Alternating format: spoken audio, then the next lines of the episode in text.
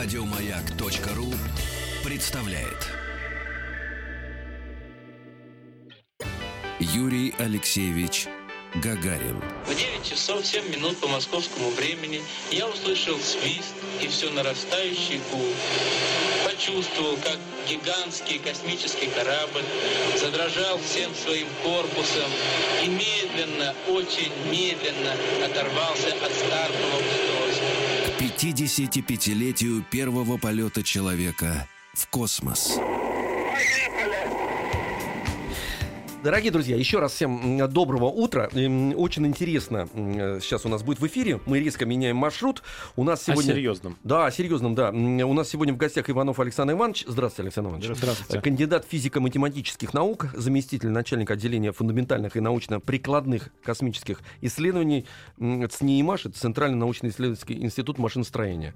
Вот. Э, Тема у нас сегодня такая. Производство в космосе. Мечта это или реальная перспектива? Потому И что... надо ли вообще? Да, нужно ли этим заняться, потому что эм, раньше, например, когда человек только-только оторвался от Земли, ясное дело, что э, уровень энтузиазма был настолько мощный, это настолько было все... Ну, казалось, что мы вот в 2016 Да-да-да-да. должны быть уже, ну, как минимум, Марс освоить. Да, И, и, и Луну, и Марс, и летают эти межпланетные, галак- межгалактические, и Стругацкие здесь рядом, все, все вместе, как бы...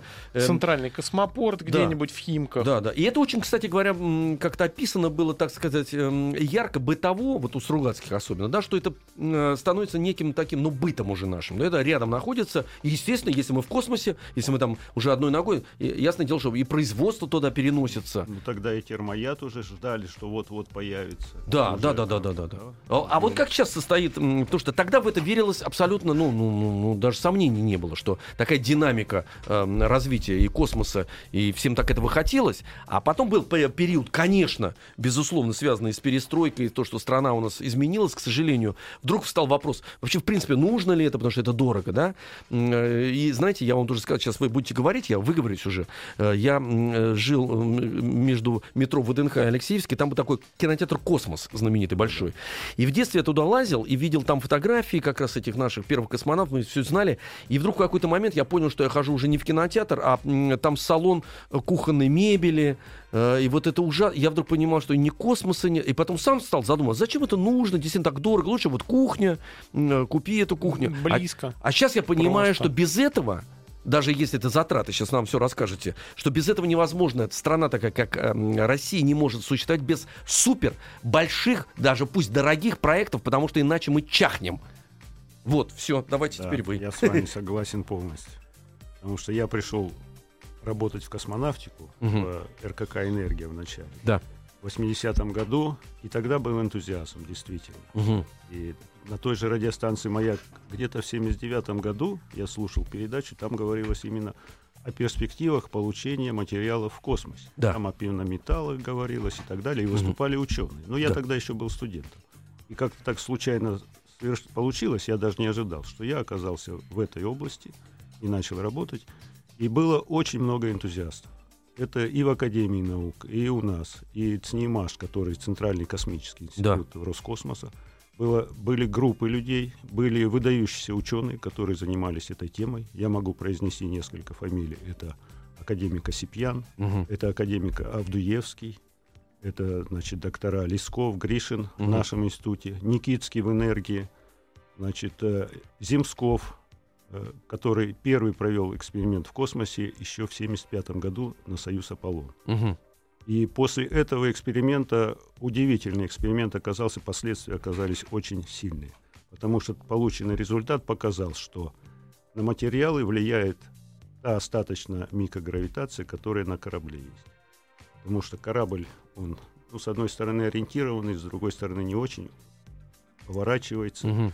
Потом есть э, остаточная гравитация, связанная с градиентом э, вектора уже градиации, радиации, ускорений. Мгм. И это приводит к тому, что те монокристаллы, которые пытались вырастить совершенными, они имеют неоднородность.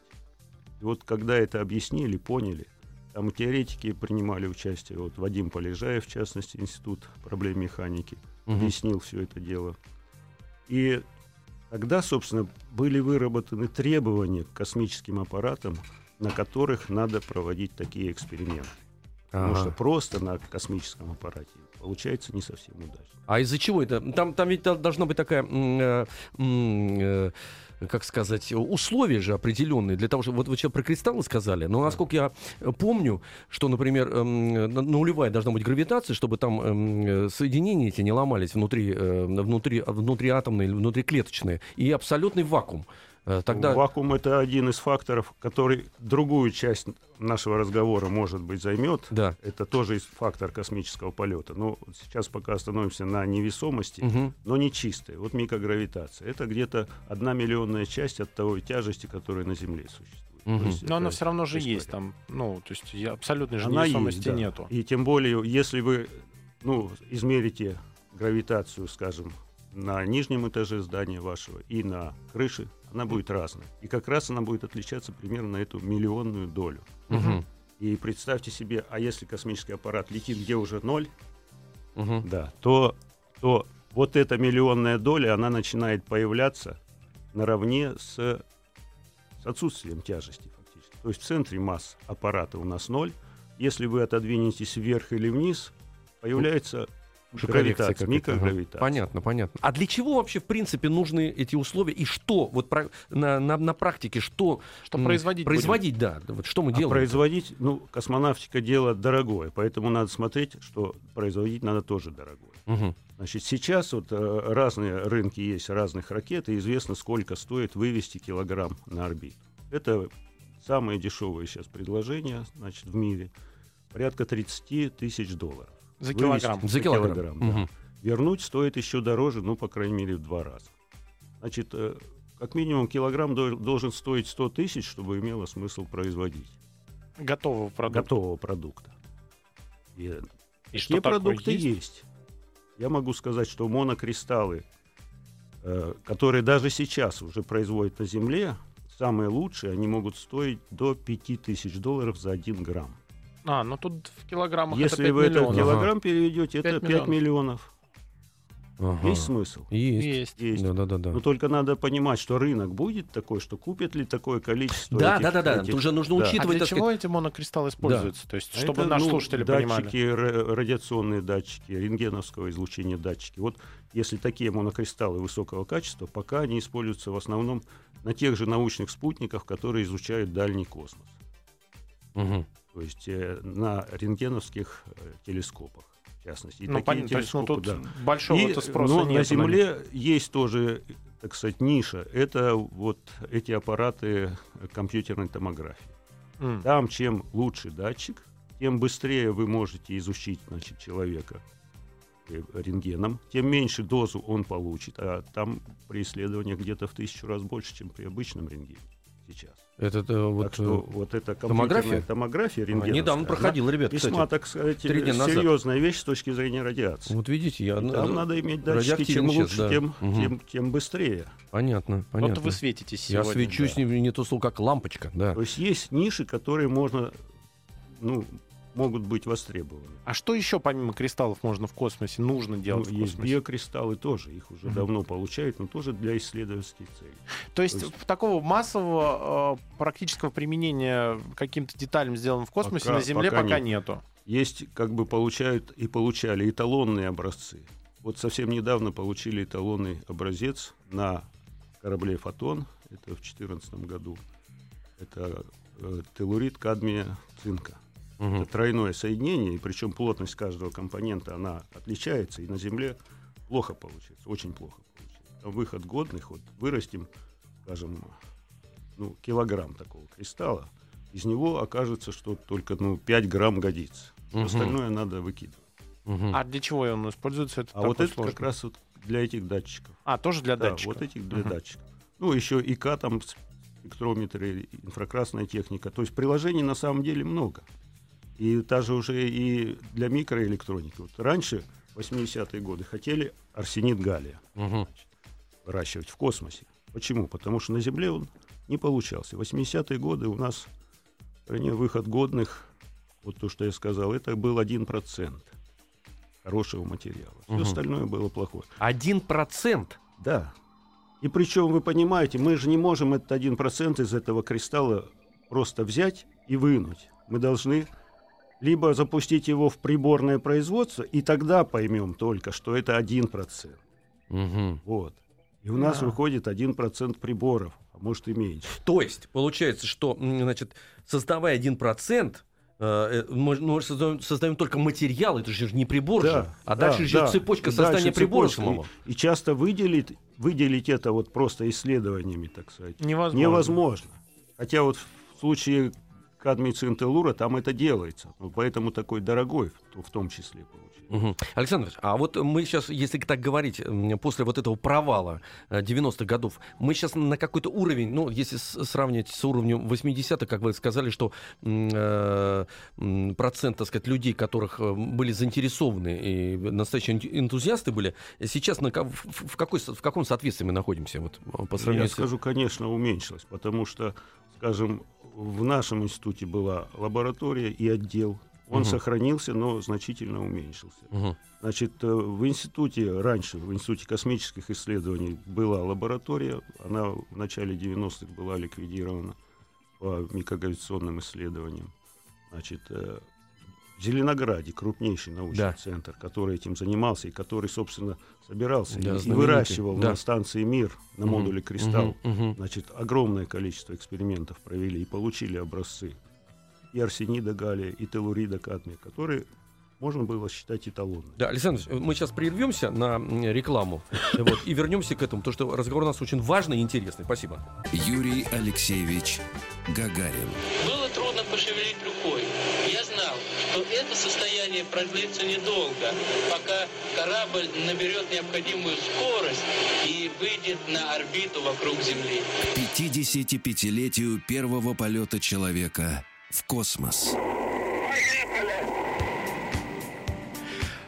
У нас в гостях Иванов Александр Иванович, кандидат физико-математических наук, заместитель начальника отделения фундаментальных и научно-прикладных космических исследований Центрального научно-исследовательского института машиностроения. Мы сегодня говорим о производстве в космосе. Мечта или реальная перспектива э, в нашей, в нашей жизни еще? Да. Ну, вот мы потом хотели поговорить про вакуум в космосе, для чего он нужен. Но вы хотели сначала еще тему закончить. Мы как раз с вами говорили о том, что э, в каком состоянии сейчас мы находимся относительно м, 80-х годов, когда вы сказали, вот это была концентрированная э, энергия и энтузиазм. Но, в принципе, мы при- вот эту э, яму 90-х все-таки преодолели, да? Да. Динамика такая. Э, Ну, нам, с одной стороны, конечно, не повезло с этими 90-ми годами, но где-то до 95-го года эксперименты по получению кристаллов в космосе проводились на станции «Мир» на модуле «Кристалл». Мгм. Также параллельно они проводились на Самарском космическом аппарате, э, на котором получали, собственно, монокристалл уже в условиях, может быть, даже лучшей микрогравитации, Мгм. чем на станции «Мир». Мгм. Ну, по этому поводу споры были, но тем не менее. Мгм. И вот эти эксперименты на фотонах, этих аппаратах, они продолжались. Не так часто, как раньше. И вот последний был в 2014 году. Это продолжалось. Сейчас, к сожалению, из-за ограничения финансирования эта программа приостановлена. Но за этот же период был создан проект АКТ, орбитальный космический аппарат технологический, который целевым образом должен был работать вот в этом направлении. Там Мгм. планировались установка печей специальных для выращивания кристаллов и в довольно больших объемах. То есть мы рассчитывали где-то на сотни килограмм в год. И рынок был просчитан, собственно, вот, вот эти цены, стоимости. Но что, что, конечно, минус, это то, что технологии полностью не отработаны. Технологии А, чего? Технологии получения этих кристаллов невесомости. И первое, что влияет, конечно, это условия микрогравитации, которые там. Поэтому аппараты делались специально, чтобы они обеспечивали прецизионные условия микрогравитации. Ага. Значит, что важно, то, что было открыто в этих процессах, то, что для нас важно, чтобы было постоянным направление вот этого вектора остаточной гравитации, постоянного, по Мгм. отношению к растущему кристаллу. Вот если оно соосное точно, то получается, должна быть чисто диффузионный процесс и получаться хорошие, качественные монокристаллы. Мгм. И это, собственно, было в техническом задании на этот аппарат. Оно было реализовано. Правда, длительность э, реализации там, ну, несколько дней, может быть 10 дней, а нам нужно все-таки очень длительные процессы, где-то порядка 20 дней для Мгм. такого роста кристалла большого. Поэтому э, сейчас этот проект также приостановлен, но он существует. То есть есть эскизный проект, на это э, РКК «Энергия» готова его делать.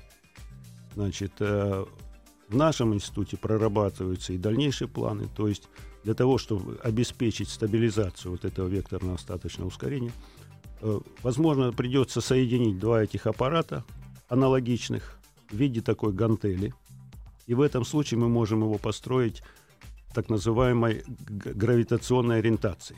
То есть вот эта гантель, она точно будет смотреть на Землю.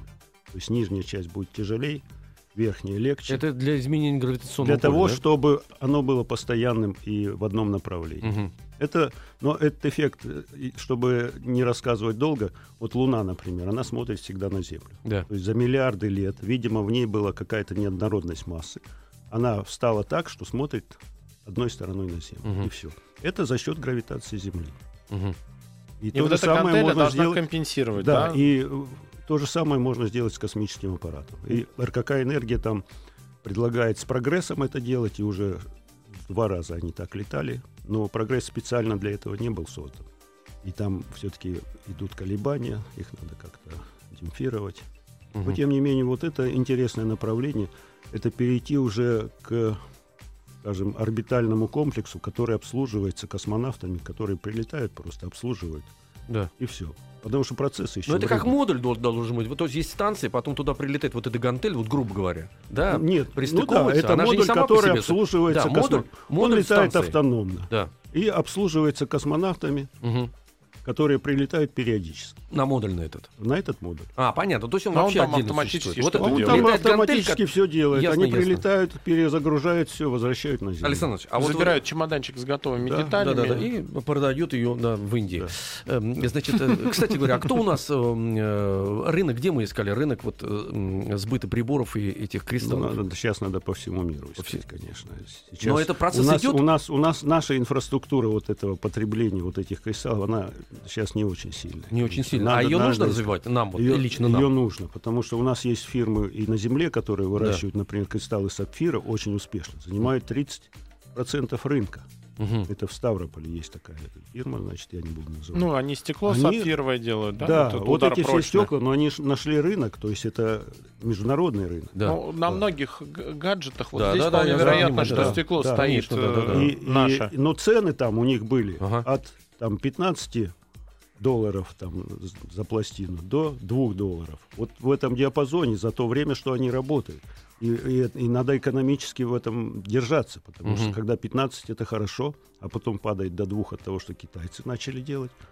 значит, Плохо. и все. Конкуренция. И космическое производство должно быть тоже конкурентным земному, естественно. Мгм. Вот Ну, либо качество должно быть катастрофически А лучше. качество выше, это значит все равно конкурент. А, Александр Иванович, земное развивается. вопрос спрашивают, а может быть на Луне выращивать эти кристаллы? Или это еще дороже будет? Знаете, это, во-первых, дороже будет. А, во-вторых, конечно, там ослабленная сила тяжести. Да. Там по-другому будет. Но все-таки по нашим расчетам, если говорить об ослабленной силе тяжести, надо иметь уровень 10 минус 4 G. G Мгм. это ускорение свободного падения. И чтобы направление держалось ну, в одном направлении. Это как на Земле, собственно. То есть На Земле у нас вектор смотрит вниз.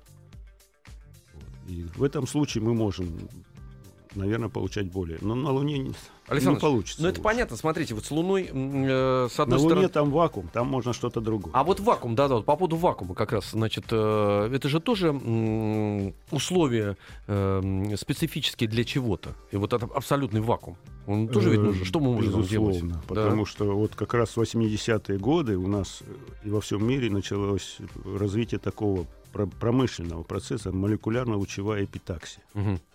И, собственно, э, этим процессом можно наращивать, скажем, монослои атома на подложку из монокристалла там, другого материала. Объясните, Моноатомные об- слои. Да-да, объясните, а вот для чего это нужно? А это Потому что вы сейчас говорите, вот для эти- вас это то, что явные у вас вещи, в да. телефонах сейчас там половина таких микросхем сделаны вот с использованием этой технологии. Ага.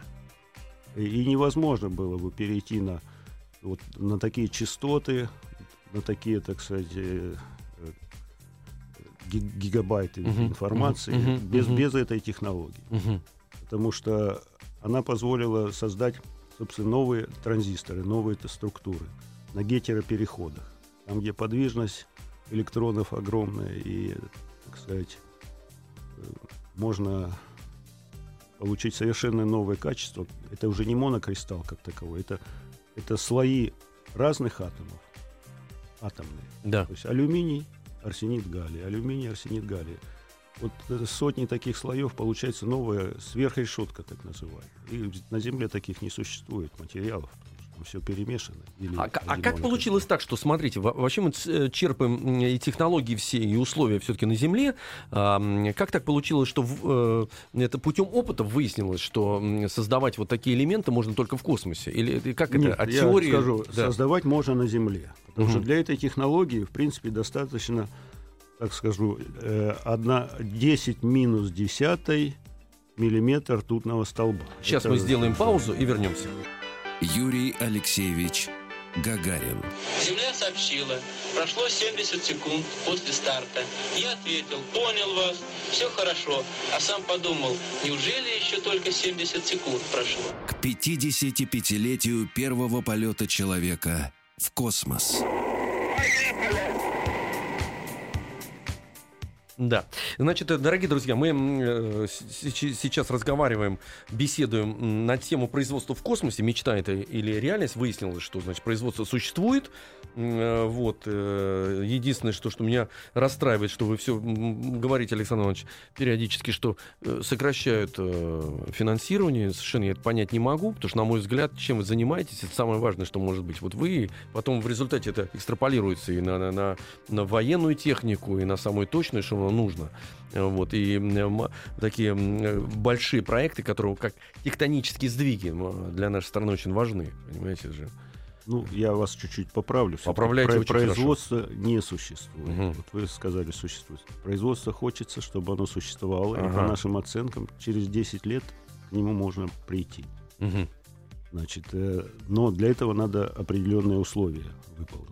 То есть надо создать аппараты, которые обеспечат нужные условия микрогравитации, обеспечить нужные условия вакуума снаружи аппарата и создать бортовое оборудование, которое будет надежно функционировать в этих условиях и длительно, сказать, э, мы сможем получать такие Мгм. монокристаллы, причем с воспроизводимыми, воспроизводимым качеством от процесса к процессу, чтобы не было один раз получилось, другой раз не получилось, что было раньше, кстати. Мгм. Много раз так было, когда были удачные эксперименты, были неудачные. То есть это, как Для этого говорится, надо, производственную для этого базу нужно создать. надо и производственную базу создать, И, и научную надо научную подтянуть. базу подтянуть, и технологическую базу подтянуть. То есть сейчас мы видим, что, конечно, только в сотрудничестве с зарубежными учеными и инженерами мы можем быстрее это сделать. Всем Вот вместе в частности, надо. Да, вот в частности с немецкими у нас хорошо получается. Мгм. Еще раз просит объяснить. Я не понял, человек пишет нам. Вы в космосе за великие тысячи собираетесь делать то, что китайцы на Земле делают за 2 бакса и конкурировать? Давайте еще раз вкратце Еще раз объясним. объясним, ну, что прям Мы тезисно. собираемся делать не то, что китайцы сейчас делают на Земле. Это, для этого не нужны столь качественные продукты. Для этого... э, Нужны для того- китайцы. да, для этого нужны, наверное, китайцы. да. А для того, чтобы получить э, продукты более высокого уровня и большей цены, это нужно Другие условия, Другие которые условия. есть на орбите у Да. нас. И так- такие есть э, на Земле, получают такие кристаллы. Но это не самое лучшее. Но я уже говорил, что один грамм стоит 5 тысяч долларов. Один Мгм. килограмм 5 миллионов. Значит, если мы можем получить 100 килограмм, то мы получим 500 миллионов. Прекрасно, да. Если себестоимость долларов. по итогам окажется на, в космосе И дешевле, то почему нет? если окажется меньше, то почему не производить и не стремиться к этому? Тем более мы, получается, помимо того, что получим прибыль, так мы еще и получим дальнейшее развитие космических Так технологий. Мы не, только, мы не только космические, мы и наземные технологии, потому Мгм. что когда появятся потребители, которые начнут это использовать в народном хозяйстве, и даст толчок ко всему остальному. То есть один Это- элемент... Вот эта оценка, она дает еще Да-да-да-да. больше, так сказать, выгоду. Да, один элемент тянет за собой целую, так сказать, цепочку, Цепочку. производства, да, Да, да, да, да, и рынков сбыта, и, может Да, быть, раскручивать да. даже э, новые, И новые приспособления. Самое главное, себестоимость доставки грузов будет Да. продолжать падать. Чем чаще, чем чаще человек летает на орбиту, Да. тем дешевле по итогам становится средняя Ну, стоимость полетов. Но она Я- же я упала за надеюсь, годы. Она, она, она не упала. Просто, но это зависит, не знаю, от курса доллара у нас. Например. Сейчас у нас упала действительно, потому что мы работаем на рубли, и у нас стало дешевле запускать аппараты, и мы стали конкурировать. Вот, например, Маск там старается, э, значит, первую ступень сохранить, Мгм. а у нас от того, что курс э, рубля э, стал меньше, Да. мы, мы уже как бы вне конкуренции, Ага. даже Мгм. если он это реализует. Но, с другой стороны, мы-то тоже должны двигаться в этом направлении. Да-да, Александр Иванович, а вот порадуйте, сейчас времени у нас совсем мало осталось, а мне очень хочется, там, знаете, э, у вас спросить, и все равно э, разговор заходит о, о двух объектах, Луна и Марс. О Марсе мы сегодня вообще не успеем поговорить. Но все-таки, значит, что можно производить именно на Луне и нужно ли строить там? Вот мне хочется сказать, что вы сказали нужно и построить эти лунные э, модули и базы какие, чтобы там заниматься неким производством. Понятное дело, что это дорого, но уж больно звучит это красиво. Ну она же висит, эта Луна над нами. Мы всем пишем книги. Ну, раздражает, наверное, э, уже. добираемся, да. Мы же первые, должны добраться туда. Ну как? Добраться, построить, застолбить и производить. А потом Шойгу уже танки... по- все-таки добраться. Ну да, добраться. Да, Потом Шойгу уже поставить танки и ракеты, чтобы... Что- а дальше никто- можно, конечно. Там вакуум, Да. э, хороший вакуум. Там можно реализовать вот этот же процесс молекулярно-лучевой эпитаксии в открытом космосе. Мгм. Для, ну, например, для выращивания, для получения солнечных батарей. То есть автоматический процесс, роботы, которые будут делать солнечные батареи, которые будут тут же раскладываться там специальными луноходами, роботами. Мгм. И все это соединяться, и будет, так сказать, возможность получать огромное количество электричества. Мгм. Значит, ну, такие проекты, как бы, в общем-то, в головах и, и Прожектор частично на, существует. на бумаге. Мы И на вас очень надеемся, И надеемся. Но это не так быстро, конечно. Ро- роботы. Хотя сейчас это можно делать. На, зем- на Земле-то это делается. Мгм. Роботы построят, значит, электричество будут собирать, роботы построят гигантский завод с, э, с батарейками, и Мгм. батарейки Ну, обратно сейчас шахтами на будут. Земле уже вот, э, во Франции там запустили дорогу, которая электричество собирает. Она фактически большая солнечная батарея. А, она за счет Да, солнца, да, да, собирает? да. Ну, есть разные варианты. Есть, которые за счет солнца, а есть за счет которой механического вот проезжает машина, там, и она уже электричество. Да вы что? Да. За счет материала, который вырабатывает да, электричество при деформации механической. Пугаться стал. Же Мне все Поэтому- хочется, чтобы у нас это все было. поэтому- Да, вот надо сиденье сделать просто наше электричество, в ну студии, что? чтобы ты садился на него и электричество вырабатывало. Ну это тереться в нем все равно. Да, ну что тут. А сиденье, все нормально. Как это? Эбонитовая палочка. Палочку потереть шерстяной тряпочкой. Да. Значит, эм, но все-таки в головах эти мысли есть, самое главное. Конечно. Меня Луна конечно. очень беспокоит. Александр Иванович. Вы со своим там передадите. Алексей Алексеевич, если вас Луна беспокоит, это надо к врачу специально. Я хожу, я хожу, к нему, понимаете? Меня, а- а еще есть, знаете, вы подойдите как-нибудь ночью к лесу, там, там и есть и волки мои братья, тоже их беспокоит, да? Собачка воет туда, да, как и ученый. Мы в свое время практически исчерпали, Александр Иванович. Значит, э, э, я напомню, что у нас в гостях был Александр Иванович Иванов, кандидат физико-математических наук, заместитель начальника отделения фундаментальных и научно-прикладных космических исследований Центрального науч- научно-исследовательского института машиностроения. То, что вы у нас уже были, нас уже радует, понимаете? Поэтому дай бог вам здоровья, хороших мыслей и финансирования, Александр Иванович. Спасибо. Спасибо вам большое. Спасибо большое. Спасибо.